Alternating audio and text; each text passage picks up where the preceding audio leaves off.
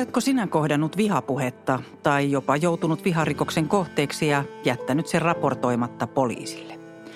Näin tekee valitettavan moni, itse asiassa aivan liian moni, vaikka perinteisesti luottamus virkavaltaan on ollut korkea. Tässä podcastin jaksossa etsimme niin viranomaisten kuin kokemusasiantuntijoiden kanssa vastausta kysymykseen, miksi näin on ja miten tilanteen voisi kääntää ja ilmiötä taltuttaa. Minä olen Unna Lehtipuu ja studiossa keskustelemassa kanssani ylitarkastaja Mikaela Moua yhdenvertaisuusvaltuutetun toimistosta. Tervetuloa. Kiitos. Poliisitarkastaja Mons Enqvist poliisihallituksesta. Moi. Ja Aaro Horsma Helsinki Pride-yhteisöstä. Olet siellä toiminnanjohtajana. Oikein lämpimästi tervetuloa. Kiitos.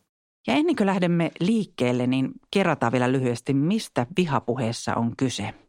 Ei ole kysymys vain yleisesti vihaisesta puheesta, vaan vihapuhe on sanoja, ilmaisuja, kuvia, symboleita tai vaikkapa musiikkia, joka, jotka levittävät tai lietsovat vihaa yksilöä tai ihmisryhmää kohtaan, esimerkiksi heidän etnisen taustan, uskonnon, vamman tai vaikka seksuaalisen suuntautumisen takia. Ja vihapuhettahan voi tapahtua missä tahansa ja kenelle tahansa ja se voi olla rangaistava teko. Mutta ensin me astumme junaan Mikaelan kanssa. Sinä Mikaela olet tosiaan ylitarkastaja. Olet myös vantaalainen perheenäiti, entinen koripalloilija ja isäsi puolelta afrikkalaistaustainen. Ja julkiset kulkuvälineet ovat yksi yleisimmistä paikoista joutua häirityksiä suoranaisen vihapuheen kohteeksi. Ja sulla Mikaela on itsellä tästä kokemusta. Haluatko vähän valottaa? Joo, no mä en ehkä halua, halua mennä ihan siihen, siihen, siihen kokemukseen itse, itseensä, mutta sitä tosiaan tapahtuu julkisissa tiloissa ö, paljon. Ö, siis siihen pisteeseen asti, että itselleni ö, mä koin hieman ahdistaviksi ö, julkiset ö, kulkuvälineet pitkälti sen takia, että ne on suljettuja tiloja ja, ja tota, ja siellä voi käydä mitä, mitä vaan periaatteessa, että tavallaan sitten kun on tämmöinen traumaattinen oma henkilökohtainen kokemus takana, niin se, se tietenkin aina, kun se jää tietyllä tavalla tonne, tonne muisti tekee, niin on tehnyt vahvan muistijäljen itselleni, joten mulla, tota, mulla, mulla, mulle tuottaa ahdistusta. Miten se on suhun sitten ihan käytännössä vaikuttanut, että vältteletkö mm. nyt? Mm.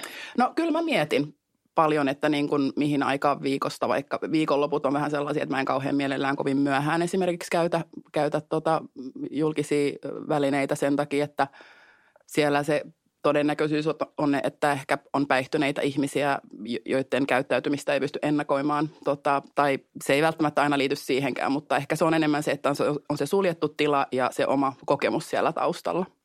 Kun tällaista on tapahtunut, niin miten sä oot itse reagoinut niissä tilanteissa? No siinä aika lailla menee semmoiselle tota, siinä pyrkii vaan suojelemaan itseään tavalla tai toisella, että poistumaan sitä tilanteesta toivoo, että joku puuttuisi. Öm, Puuttuuko?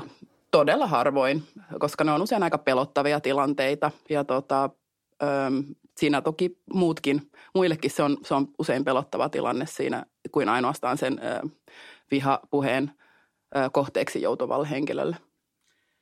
Mons Enqvist, kun sen poliisitarkastajana kuuntelet nyt Mikaelan tarinaa, niin mitä se sussa herättää?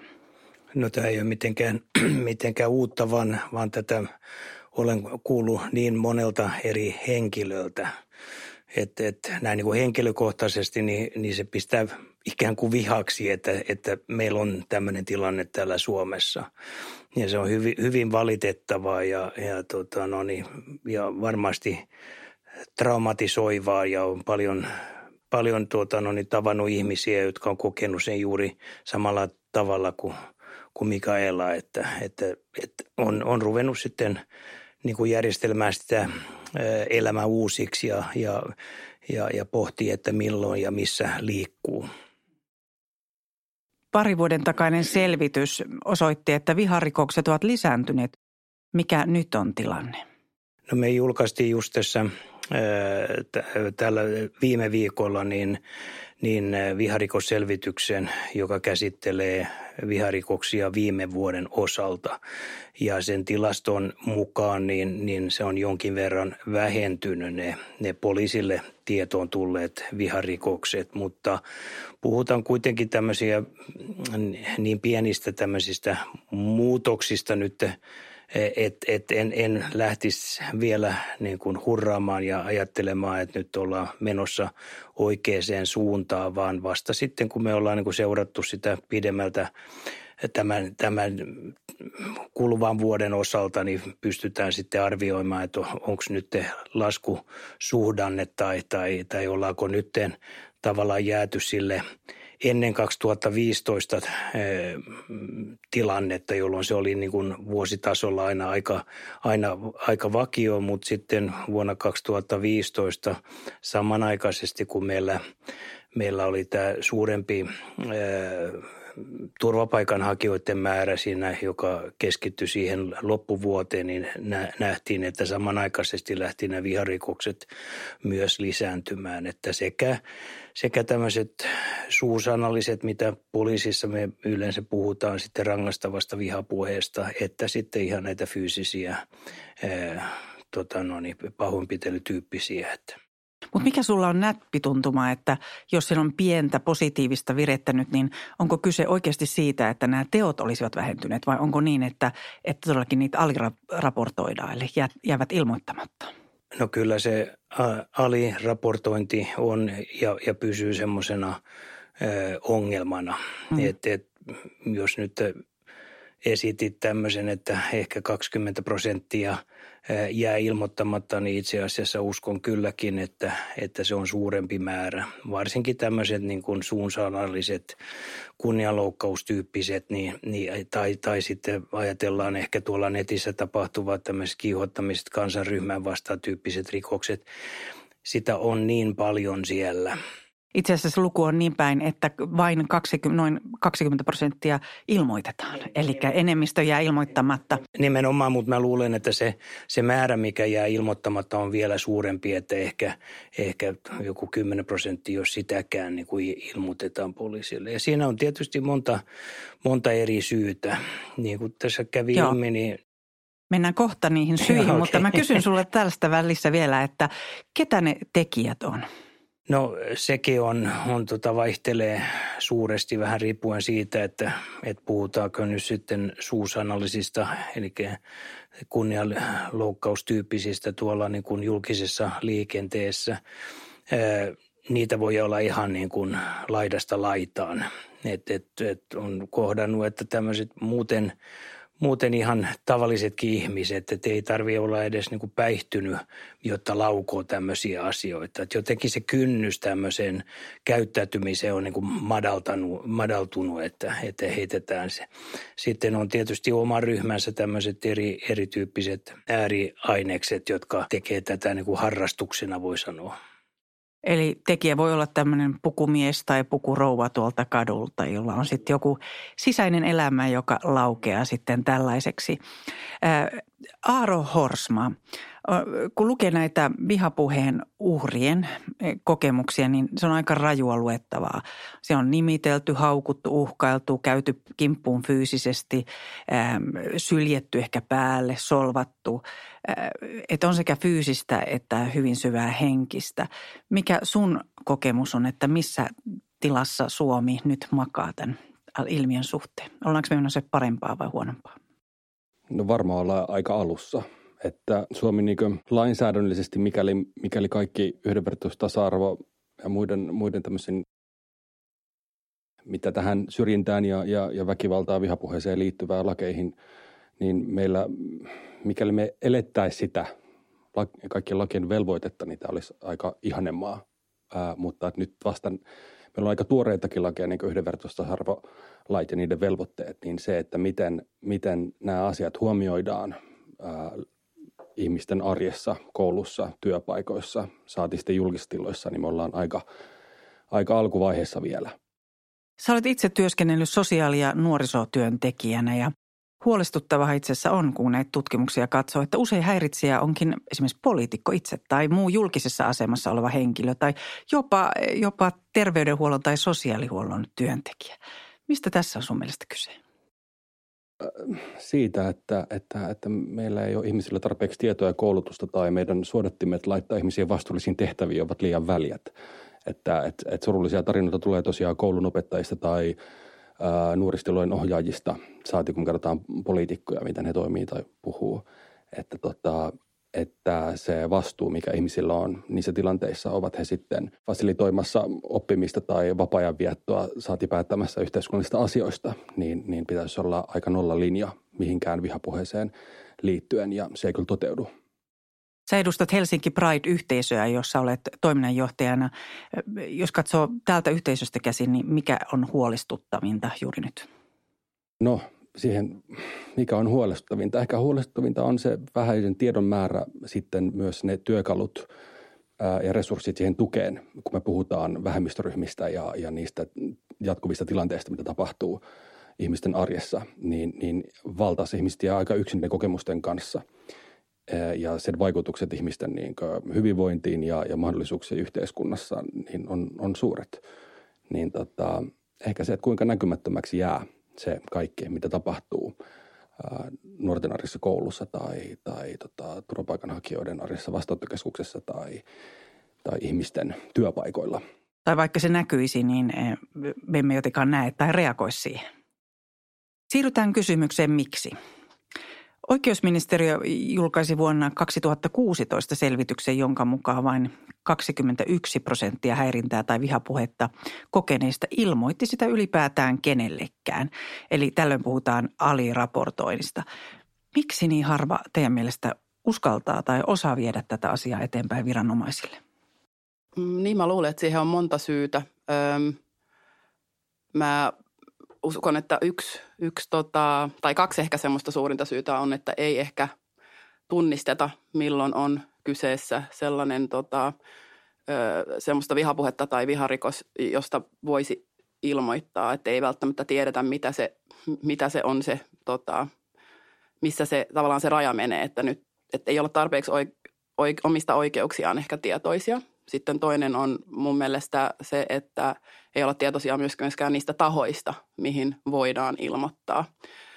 Ö, niitä on Suomessa useampia ja se, tota, se tuottaa tota, tietenkin kun on useampi taho, johon voi ilmoittaa poliisin lisäksi, on yhdenvertaisuusvaltuutettu, on tasa-arvovaltuutettu, on äm, tasa-arvo- ja yhdenvertaisuuslautakuntaa, on, on eri tahoja, johon voi ilmoittaa, jolloin, ö, ja sitten eri tahoille voi ilmoittaa eri syrjintäperusteista – Esimerkiksi meillä on yhdenvertaisuuslaissa tota, yhdenvertaisuuslain syrjintäperusteet, johon ei esimerkiksi kuulu sukupuoli tai sukupuoli-identiteetti, jotka taas kuuluu tasa-arvovaltuutetulle. Eli se on vähän semmoinen sekalainen tavallaan palapeli, josta mm, on tosi vaikea, niin kun, sitä on vaikea hahmottaa, jos ei tiedä, ikävä kyllä. Ja sitten tosi monilla henkilöillä, joiden niin sanottuun normaaliin kuuluu syrjintä, syrjintäkokemukset, vihapuhe, vihar, viharikoksetkin mahdollisesti, niin se, että se tuntuu haastavalta joka kerta ilmoittaa siitä, mm, joka kerta ottaa yhteyttä johonkin tahoon. Ja sitten usein, kun se todennäköisyys on, että, että asiat ei välttämättä mene eteenpäin, saattaa olla alhaista luottamusta viranomaisiin. Sy- syyt on tosi moninaiset kyllä. Mikael nosti tämän epäluottamuksen viranomaisia. Yksi itse asiassa, mikä nousee tässä on ilmoituskynnyksessä, on luottamus tai luottamuksen puute esimerkiksi poliisiin. Joo, kyllä se on, on, on varmaan yksi, yksi ja, ja tota, no niin, varsinkin jos ajatellaan – että monet, jotka joutuu tämän kohteeksi, maahanmuuttajataustaiset henkilöt, erinäköiset, niin he tulee myös semmoisesta kulttuurista, missä ei yleisesti ole luottamusta viranomaisiin.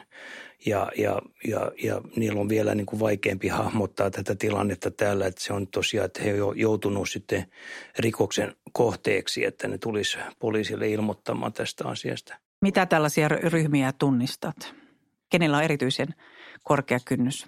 Niin, no, niin kuin mä sanon, just tämmöiset, jotka on, on etnisen taustansa takia joutuu viharikoksen kohteeksi, niin, niin he, he tulee yleensä semmoiset, jotka tuota, no niin, kulttuureista, missä ei luoteta viranomaisiin.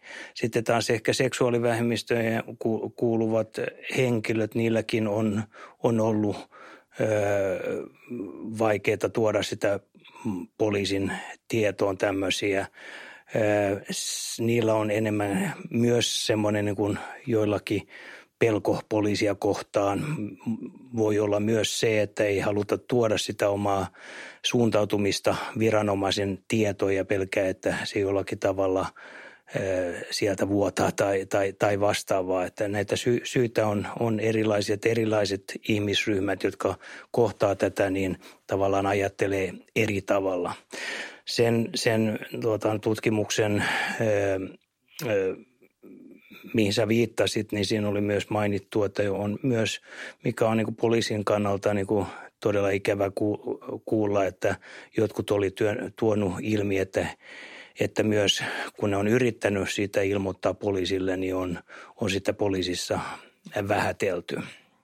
Ja se on ollut hyvin, hyvin tuota, no niin, ikävä kuulla. Me panostetaan kylläkin paljon tähän, että pystytään tunnistamaan viharikoksia, pystytään niitä käsittelemään ja, ja, ja meidän ennaltaistävän toiminnan yksi tämmöinen pää, pääjuoni onkin, että yritetään luoda näitä suhteita näihin eri, erityyppisen, erityyppisiin vähemmistöryhmiin. Ja, ja mä luulen, että tässä viimeisiä vuosien aikana on just seksuaalivähemmistöjä eri edustavien yhdistysten kanssa tehty paljon yhteistyötä ja se, että, että poliisissa on oma LGBTI-verkosto, joka on, on ehkä myös sitten luonut semmoisen mm, niin kuin uskon siihen poliisiin tai, tai luottamuksen, niin kuin lisännyt sitä luottamusta. Mutta. Sä Aaro olet jossakin yhteydessä pohtinut sitä, että kun edelleen homo- ja transfobista syrjintää,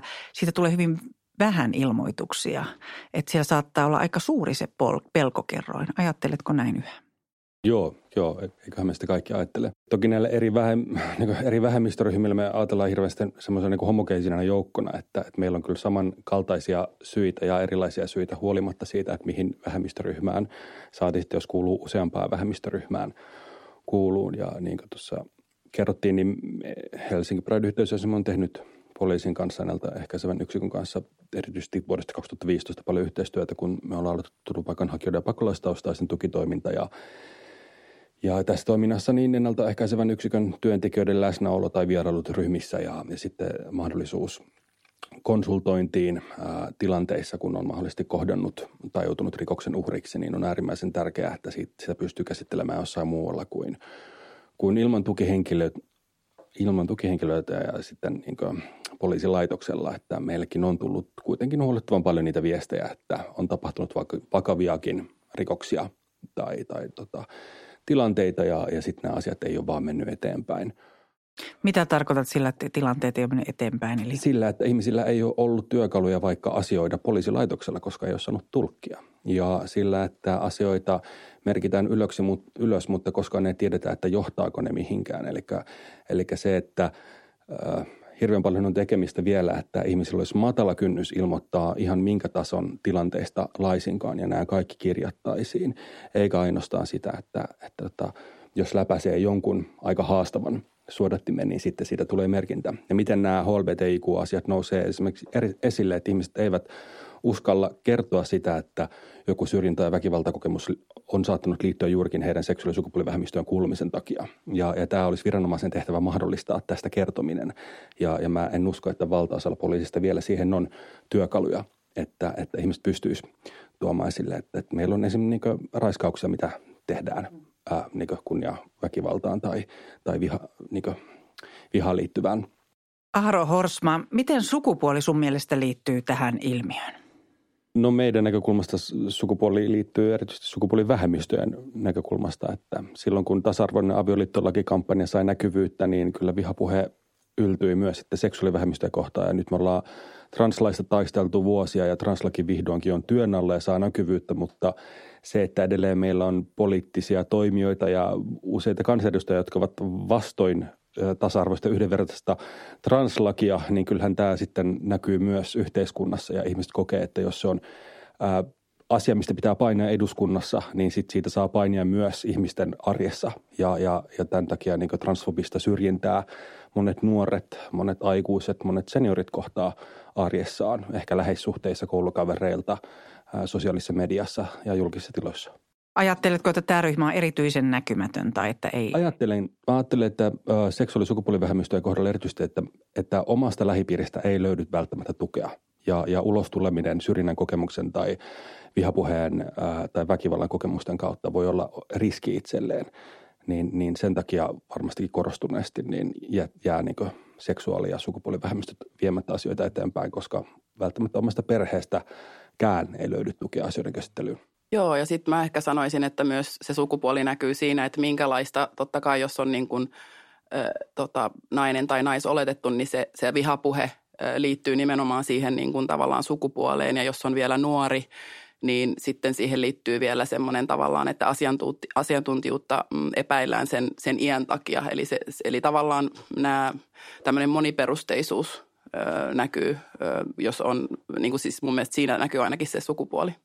Ja jos katsotaan ihan näitä poliisin tilastoja, niin ollaan huomattu, että eli silloin kun on viharikoksissa, jos se on tämmöinen fyysinen väkivalta, niin yleensä silloin uhrit on, on miehiä, kun taas sitten tämmöiset kunnianloukkaustyyppiset, niin on, on pääasiassa naiset.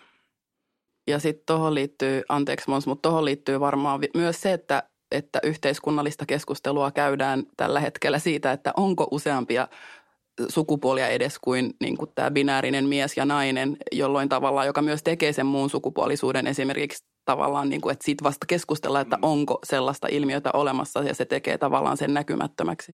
Toisaalta kun katselee taas tätä poliisin viharikosraporttia, selvitystä, niin itse asiassa niin ainoa kategoria, missä oli, oli pientä nousua tänä vuonna tai viime vuonna edellisvuoteen verrattuna oli nimenomaan seksuaali- ja, ja sukupuolivähemmistöt, että niistä oli tullut mutta se, senkin voi selittää eri tavalla ja, ja uskon ja haluan uskoa, että se johtuu siitä, että, että meillä on parempi dialogi just näiden ryhmien kanssa ja sen takia se, se ehkä ilmoitusaltius on, on, on lisääntynyt siellä. Mutta uskon ihan niin kuin sä sanoit, että se on varmaan hyvin näkymätön vielä tämmöinen vähemmistö, joka ei tuo näitä asioita ilmi – Moni viharikoksen tai vihapuheen kokenut sanoo myös, että he pelkää, että jos sen ilmoittaa, niin tilanne eskaloituu tai niistä seurauksista. M- mitä se konkreettisesti se pelko silloin on? No, no tietysti se, että just kun ilmoittaa sitä, jos tietää vielä kuka tekijä on ja, ja jos juttu pystytään selvittämään, niin jossakin vaiheessa on mahdollista tai on ainakin pelko siihen, että joutuu kohtaamaan tämän henkilön uudestaan, joka on, on syyllistynyt siihen rikokseen ja, ja se pelko on, on, on todella suuri. Sitten jos puhuttiin tästä näistä julkisista liikennevälineistä, silloin sattumanvarainen henkilö, tuntematon henkilö, joka tämän, tähän rikokseen sortuu, niin eihän sulla ole mitään välineitä ikään kuin tunnistaa häntä, tiedät, ei, ei siellä ryhdytty kysymään henkkareita, että kukas olet. Eli miten ylipäätään tällainen ilmiö voidaan sitten taltuttaa ja kenen se pitäisi taltuttaa? Niin, me ei varmaan oltaisi tässä, jos, jos tota me tiedettäisiin vastaus tuohon kysymykseen, mutta mä luulen, että se vaatii – jotenkin semmoista systemaattista mm, monien eri tahojen yhteistyötä. Se on ihan välttämätöntä. Öm, tällä hetkellä mun mielestä on, on huolestuttava, huolestuttava tilanne siksi, koska tota, tämä on yleistynyt niin paljon, että mikä, mikä, mikä on siellä taustalla, että, että ihmiset kokee, että se kynnys on niin matalampi sanoa asioita ääneen, joita ehkä – ennen vuotta 2015 ei, ei ole sanottu ääneen, vaan on ehkä jossain suljettujen ovien takana niiden saman mielisten kanssa puitu kahvipöydän ääressä, niin nytten niitä rohkeasti sanotaan ääneen ja, ja tota, se, se on mun mielestä mielenkiintoinen ilmiö ja, ja mietin, että mikäköhän siellä siinä on taustalla. Onko Suomen yllä jotenkin erityisen synkkä pilvi tässä, kun katsoin tuota EU-raporttia, jonka tulos oli varsin synkkä. Eli esimerkiksi afrikkalaistaustaiset kokevat Suomessa enemmän rasistista ahdistelua kuin missään muussa EU-maissa. Ehkä, ehkä se johtuu siitä, että mä, mä oon tehnyt tätä työtä aika pitkään, että mua ei ne, ne tulokset sinänsä yllättänyt. Meille tulevissa yhdenvertaisuusvaltuutetulle tulevissa kanteluissa alkuperä on toiseksi yleisin syy, miksi kanteluita meille tehdään.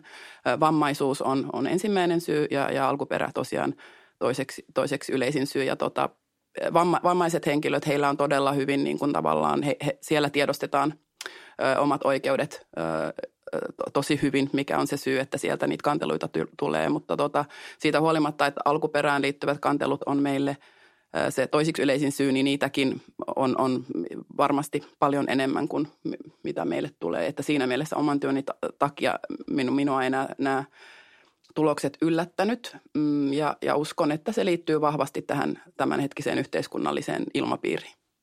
Joo, joo, jos jotakin positiivista tuosta EUn tekemästä selvityksestä, raportista, niin on, on, on se, että vaikka me, meidät siellä rankataan rasistisimmaksi maaksi e, Euroopan unionissa, niin, niin samanaikaisesti oli kyllä poliisin luottamus korkein EUssa niin näiden uhrien keskuudessa.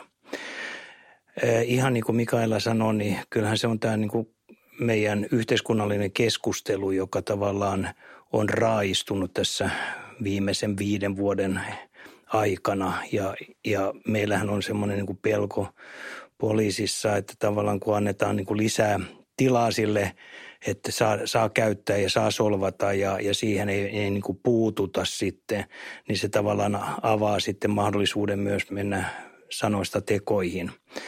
Ja mehän ollaan kyllä viranomaisissa niin kuin laajalla rintamalla yritetty löytää näitä ratkaisuja tähän. Ja meillä oli muun muassa tuossa alkuvuodesta tämä työryhmä, poikkihallinnollinen työryhmä, joka, joka pohti tätä, eli että sanat ovat tekoja. Ja, ja se esitti aika pitkän ää, listan erilaisia suosituksia, mitä pitäisi tehdä. Eli pelkästään niin kuin, ö, rikoslakia muuttamalla tai korjaamalla tai, tai näitä tuomioita korottamalla, niin sillä ei saada sitä vaikuttavuutta, ö, vaan, vaan se pitää olla sitten lähtökohtaisesti ihan lähtee sieltä niin kuin ihan lapsuudesta saakka ja, ja koulupuolelta ja, ja, ja politiikassa ja, ja eri, eri viranomaisissa, että, että niin kuin tunnistetaan ja, ja pystytään siihen vaikuttamaan. Niin, ehkä tuohon miten aiempaan niin, että lait on hirveän tärkeitä ja meillä onneksi lainsäädäntö on päivittynyt ja, ja hyvä, mutta että jos, ei, jos nämä ei näy yhteiskunnan jokaisella tasolla, niin sitten se on vaan semmoista ideaalia – ideaalia kuplaa, mikä, mikä tota, hyödyttää ainoastaan niitä henkilöitä, jotka eivät syrjinnän kohteeksi arjessaan johda. Että tota, lakien, lakien velvoitteiden ja käytäntöön vieminen jokaisella tasolla mun on tosi tärkeää ja resurssointi siihen. Puuttumisesta varmaan tekee vaikea myös, että rikospaikka useimmiten on esimerkiksi internet. Eli erilaiset saitit ja keskustelupalstat, joissa näitä rikoksia e, tapahtuu. Ollaanko me kädettömiä sen suhteen, niin kuin hella poliisin virkaa?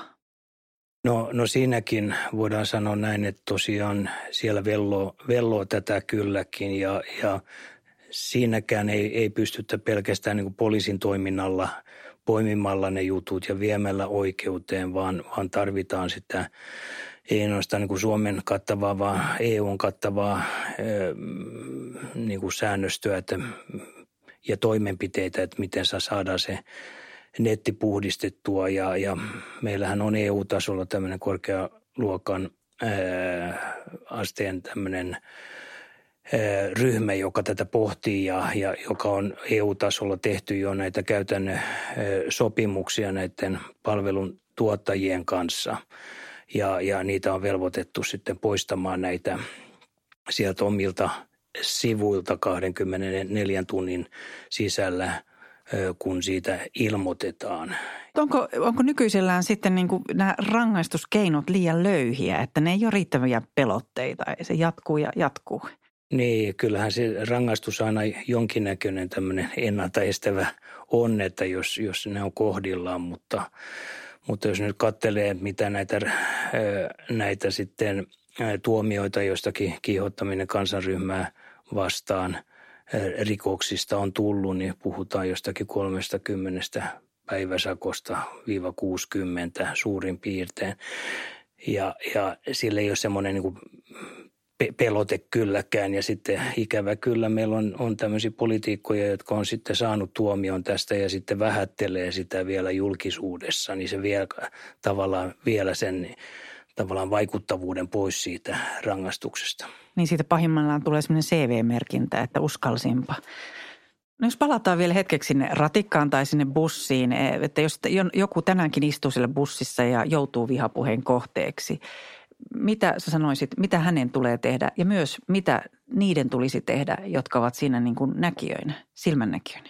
Niin, no ehkä tärkeimmässä roolissa on siinä se, tota, se, tota, se työntekijä siellä, siellä kulkuvälineessä, ö, oli se sitten ratikkakuski tai, tai tota, ö, kuka tahansa siellä sitten junankuljettaja tai mikä ikinä, ainahan pystyy pyytää niin kuin järjestyksenvalvojat paikalle. Kohteille mä sanoisin, että poistuisi vaan sitä tilanteesta, että niin kuin olisi mahdollisimman turvallista. Muille kanssamatkustajille mä toivoisin, että he jollain tavalla ilmentäisi tukensa sille tota, Mitä kohteelle. se tuki voisi olla? Se voi olla ö, mitä vaan ö, sanoista – ihan vaan siihen, että siirtyy kohteen vierelle ja sillä osoittaa solidaarisuutta. Mutta mielu, mieluusti niin, että kukaan ei joutuisi niin kuin väkivallan uhan kohteeksi. Eli kuski voisi vaikka pysäyttää sitten bussi keskelle tietä ja vähän niin kuin vanhan kansakouluopettaja tyyliin, niin pistää häiriköjä sieltä ulos tai jotain.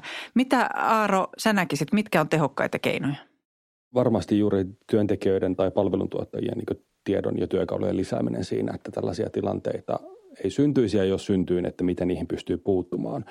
Että onneksi nyt semmoisia niin kampanjoita ja näkyvyyttä on kyllä lisääntynyt just julkisiin kulkuneuvoihin liittyen, mutta, mutta ehkä toivoisin, että, että kanssa ihmiset ottaisivat vähän sellaista kollektiivista vastuuta, että, että hirveän paljon itse on nuoresta iästä asti ollut tilanteissa, missä mä huomaan, että on ollut jonkinlaista syrjintää tai seksuaalista häirintää julkisissa tiloissa ja jokainen tapittaa vaan eteenpäin – ja, ja tota, että kukaan, kukaan ei puutu tähän näin, niin mulla on ollut hirveän helppo, kun mä oon aina ollut muita päätä pidempiä sillä iso, niin, niin mennä tilanteisiin ihan vaan seisomaan väliin tai sitten puhuttelemaan sitä henkilöä, joka toimii, niin on, on, on ollut tilanteita, että on niin kuin alettu sitten mua uhkailemaan, mutta en ole koskaan saanut, saanut niin turpaani tai, tai muuta, että, et, et, että ehkä se, että et, et sen sijaan, että kysyttäisiin, mitä niin uhriin pitää tehdä, niin kyllä mä vastuuttaisin ihmisiä siinä ympärillä, joilla, joilla tota, ei ole välttämättä just sitä samaa syrjinnän kokemusta, mikä, mikä jo itsessään sitten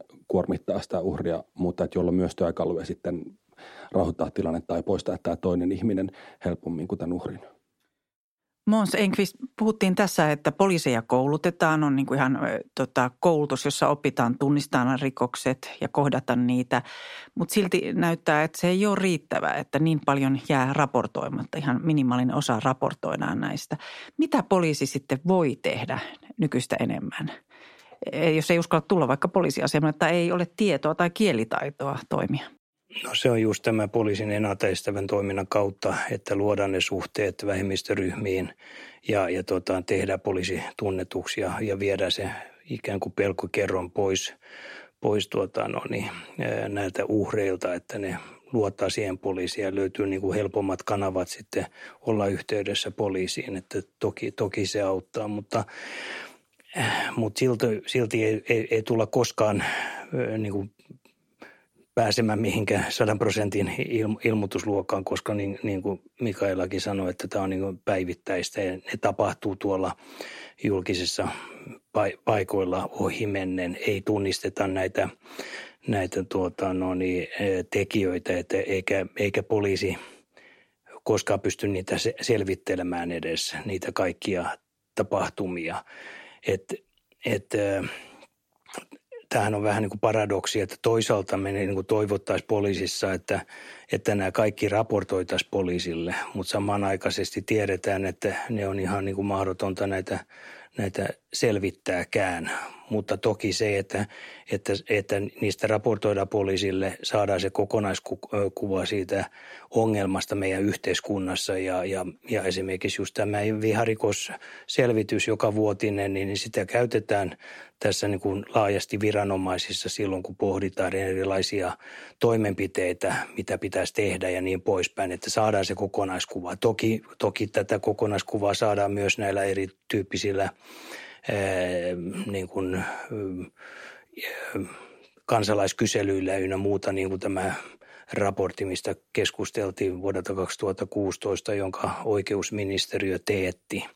Että et niin kuin tavallaan poliisin, poliisin nämä, nämä, nämä tilastot ja, ja sitten tämän tyyppiset selvitykset, niin ne komplementoi toinen toisiaan ja saadaan se ehkä se, se, se kokonaistilannekuva. Sitten on vielä se toinen puoli, mihin Mikaela viittasitkin, että esimerkiksi kun on itse kokenut tällaista, niin se on vaikuttanut käyttäytymiset, välttelee vaikkapa julkisia välineitä, mutta että monellahan on hyvin, jotka on pitkään sitä kokeneet, niin se on traumatisoitunut, siellä voi olla häpeää, siellä on ahdistusta ja muuta. Minkälaista tukea nämä tarvitsisi? Niin, se on varmaan ihan tavallaan ymmärrettävä asia, että kun ne kasautuu tavallaan nämä kokemukset, tämmöiset syrjintä- ja rasismikokemukset, että ne, ne vaikuttaa mielen, mielen hyvinvointiin ja voi aiheuttaa masennusta ja ahdistusta ja, ja, ja pahimmillaan samantyyppisiä, tota, samantyyppistä kuin posttraumaattinen stressisyndrooma, samantyyppistä oireilua. Onko apua tai tukea sitten tarjolla? Jos on ikään kuin antanut tällaisen käyttäytymisen, ulkopuolisten käyttäytymisen kuin annettuna jo vuosia, eikä ole ymmärtänyt, että asialla voi tehdä niin. Joo, olisi tosi tärkeää päästä, päästä tota, niin kuin puhumaan jollekin asiantuntijalle. Mä vaan äm, äh, pahoin pelkään, että ei ole ehkä semmoista ymmärrystä siitä, miten syrjintä ja rasismi vaikuttaa mielenterveyteen. Että tietyllä tavalla, jos kuuluu vaikka johonkin marginalisoituun vähemmistöön, vaikka näkyvään etniseen vähemmistöön tai seksuaali- ja sukupuolivähemmistöön ja, ja menee asiantuntijan luokse ö, puhumaan näistä asioista ja jos sieltä ei sitten saa vastakaikua, niin se voi olla jälleen niin kuin kerran traumatisoivaa ja sitä, että ö, tavallaan sinut tehdään ja sinut kokemu- sinun kokemukset tehdään näkymättömäksi, niin siinä on tavallaan se ehkä, että jälleen sielläkin, sielläkin puolella tarvitaan koulutusta näistä asioista. Joo, kyllä toi, me, niin Helsingin on työssä, että juuri nuorisotyössä ja turvapaikanhakijapakolaisuustyössä, niin huomaa, että, että vaikka erilaisia tukipalveluita on suhteellisen paljon, niin niihin on korkea kynnys ja luottamus toimijoihin, joilla ei ole sitä erityistä substanssia vähemmistökysymyksissä, niin, niin nostaa, nostaa kynnystä hakeutua. Ja, ja tota, se on meille haastana, että me, vaikka me pyritään ohjaamaan erilaisia tukitoimia, niin ihmisten, ihmisten, ihmiset ei välttämättä koe, että niin sanotusti niin peruspalvelussa saa apua niihin syrjinnän kokemuksiin ja sen vaikutuksiin tarvittavalla tavalla. Että sen takia tällaista niin kohdennettua tukitoimintaa, missä on substanssia vähemmistöstressiin liittyen ja vähemmistökysymyksiin ylipäätään, niin ehdottomasti tarvitsee enemmän, että ihmiset pystyisivät käsittelemään niitä, niitä kokemuksia. Tässä keskustelusta nousee vahvasti se, että aliraportointi on vakava ongelma, jopa paljon vakavampi ehkä kuin lukuina näyttäytyy. Mä kysyn nyt teiltä kaikilta lopuksi, että jos olisi yksi keino jo, että saisitte nyt päättää, että tämä tehdään ja tämä toteutuu tänään viimeistään huomenna. Minkä te nostaisitte parhaana voimakkaimpana keinona muuttaa suuntaa? Mä sanoisin, että yhteiskunnallinen voimakas paheksuminen. Oikein hyvä. Joo, mä, Kaveri kyllä, työkkää täällä. Joo, joo. Tai siis to, tota mä ehkä ajattelen, että, että, että tota mä toivoisin, että niissä julkisissa tiloissa tapahtuisi, että ihmiset oikeasti niin näkisi ja, ja se voi aiheuttaa, tai jotta edes näkee syrjintää, ymmärtää syrjintää tai vihapuhetta ja viharikoksia, niin niitä täytyy ymmärtää. Eli tiedon lisääminen on, on mun mielestä se äärimmäisen tärkeä, koska meidän täytyy olla jokaisella työkaluja tunnistaa ja puuttua asioihin. Mä menen sitten sinne ehkä rakenteelliselle tasolle tuosta tietyllä tavalla tuosta yksilön tasosta ja yksilön tavallaan vastuusta. Ja siitä sen hiljaisen, äh, hiljaisen enemmistön tavallaan vastuusta, mistä te puhutte. Si, si, sinne mä, mä, tarttisin, mä sanoisin taas, että sinne asiantuntijatasolle tarvitaan koulutusta tunnistamaan näitä asioita, tunnistamaan mitä on vihapuhe ja syrjintä ja myös ymmärtämään se, että varsinkin jos on virkahenkilö, niin huolimatta siitä, minkälaisia ajatuksia on vähemmistöön liittyen omassa priva-elämässä, niin yhdenvertaisuuslaki velvoittaa viranomaisia toimimaan syrjimättömästi ja yhdenvertaisuutta edistäen ja se on tota, äärimmäisen tärkeää muistaa. Tämä oli puhetta vihapuheesta ja studiossa oli nyt Mikaela Moua, Mons Enqvist ja Aaro Horsma. Kiitos kaikille keskustelijoille. Kiitos. Kiitos.